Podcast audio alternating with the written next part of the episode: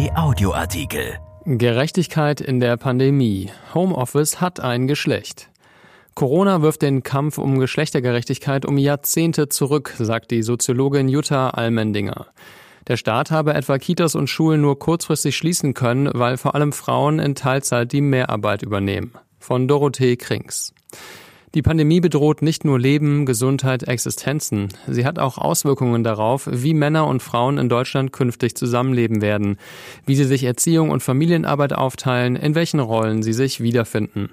Schon zu Beginn der Krise hat die Soziologin Jutta Almendinger, Präsidentin des Wissenschaftszentrums Berlin für Sozialforschung, prophezeit, dass Corona den Kampf um mehr Gerechtigkeit zwischen den Geschlechtern um 30 Jahre zurückwerfen werde. Inzwischen belegen das auch Zahlen. Vor allem das Homeoffice entpuppt sich für Frauen als Falle, denn die Zahl weiblicher Beschäftigter in Teilzeit steigt. 1991 hatten noch 30,2 Prozent der erwerbstätigen Frauen reduzierte Stellen. Heute sind es 46 Prozent. Die Teilzeitquote der Männer liegt dagegen nur bei 11,1 Prozent. Wenn dann im Lockdown daheim auch noch Kinder zu betreuen sind, arbeiten die Männer mit ihren vollen Stellen oft ungestört im Keller, während die Frauen ihren Arbeitsplatz in der Küche oder im Wohnzimmer aufschlagen, um näher bei den Kindern zu sein und Homeschooling und Haushalt nebenher noch mitzuerledigen. Homeoffice hat ein Geschlecht, sagt Almendinger.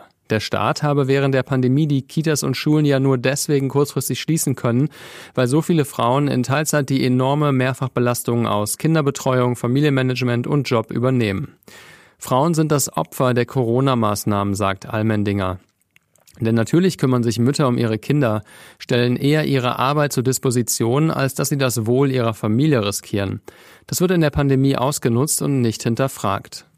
Frauen stecken zurück bei ihren beruflichen Ambitionen und der Arbeitszeit, das zeigen die Statistiken. Mitte des 20. Jahrhunderts, als im Vergleich zu heute deutlich weniger Frauen einer Erwerbstätigkeit nachgingen, lag ihre wöchentliche Arbeitszeit nur etwa zwei Stunden unter der von Männern.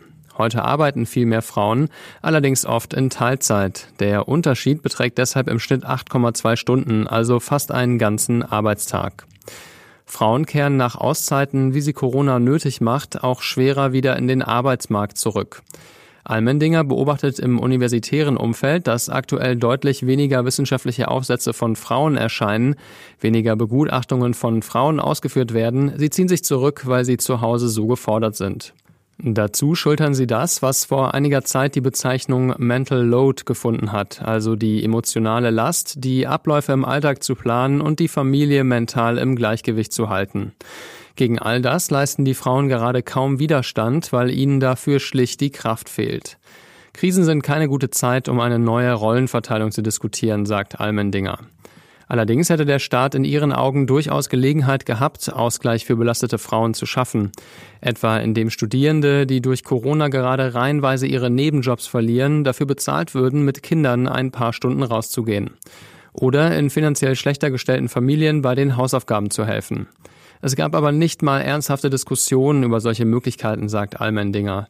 Während der Staat Milliarden ausgibt, um Unternehmen und damit Erwerbstätigkeit zu retten, werde die enorme Mehrbelastung von Frauen kaum diskutiert.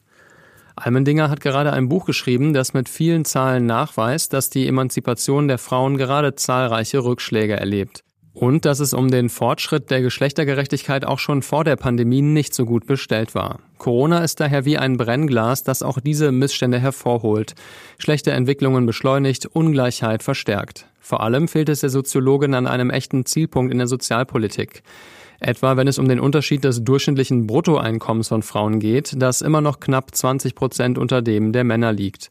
Oder um die Kluft bei der Verteilung von Erziehungs-, Pflege- und Arbeitszeit. In allen Statistiken sind Männer der Standard, als sei der erwerbstätige Mann in Vollzeit die einzig denkbare Richtgröße, sagt Almendinger. Doch könne es kaum darum gehen, dass sich Frauen möglichst diesem männlichen Standard anpassten, sondern vielmehr darum, dass beide Geschlechter sich aufeinander zubewegten. Es geht nur gemeinsam, sagt Almendinger und hat auch ihr Buch so betitelt. Etwa bei der wöchentlichen Arbeitszeit. Almendinger schwebt eine 32-Stunden-Woche für alle vor.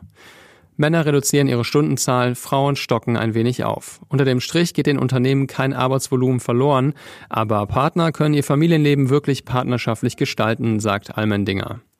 Dieses Ziel verfolgen viele Paare zu Beginn ihrer Beziehung tatsächlich, das zeigen Befragungen. Erst in Langzeitstudien wird dann deutlich, dass sich der Alltag von Männern und Frauen auseinanderbewegt, sobald Paare Kinder bekommen. Almendinger glaubt, dass das an falschen staatlichen Anreizen liegt, wie Ehegattensplitting und kostenloser Mitversicherung, an Gehaltsunterschieden und Pendelkosten. Aber auch an Einstellungen der Betroffenen selbst. Paare sollten sich vor wichtigen Lebensentscheidungen fragen, was ihre Entschlüsse für ihr Leben in fünf oder zehn Jahren bedeuten, sagt Almendinger. Sie selbst habe vor so einer Entscheidung gestanden, als sie spät ihr Kind bekam und mit dem Gedanken spielte, eine berufliche Auszeit zu nehmen. Damals habe ich mir überlegt, wie ich mit 50 leben will und habe mir gesagt, ich will Professorin sein und nicht in ein Loch fallen, wenn mein Kind aus dem Haus geht. Sie entschied sich dann gegen die Auszeit. Das Leben von hinten nach vorn zu denken sei manchmal hilfreich. Zitat wir müssen daran arbeiten, dass Männer und Frauen Lebensoptionen haben und nicht in der hochsensiblen Phase der Familienbildung auf unterschiedliche Pfade geführt werden, auf denen es kein Zurückkommen gibt. Dieser Artikel ist erschienen in der Rheinischen Post vom 20. Januar und bei RP Online. RP Audioartikel. Ein Angebot von RP Plus.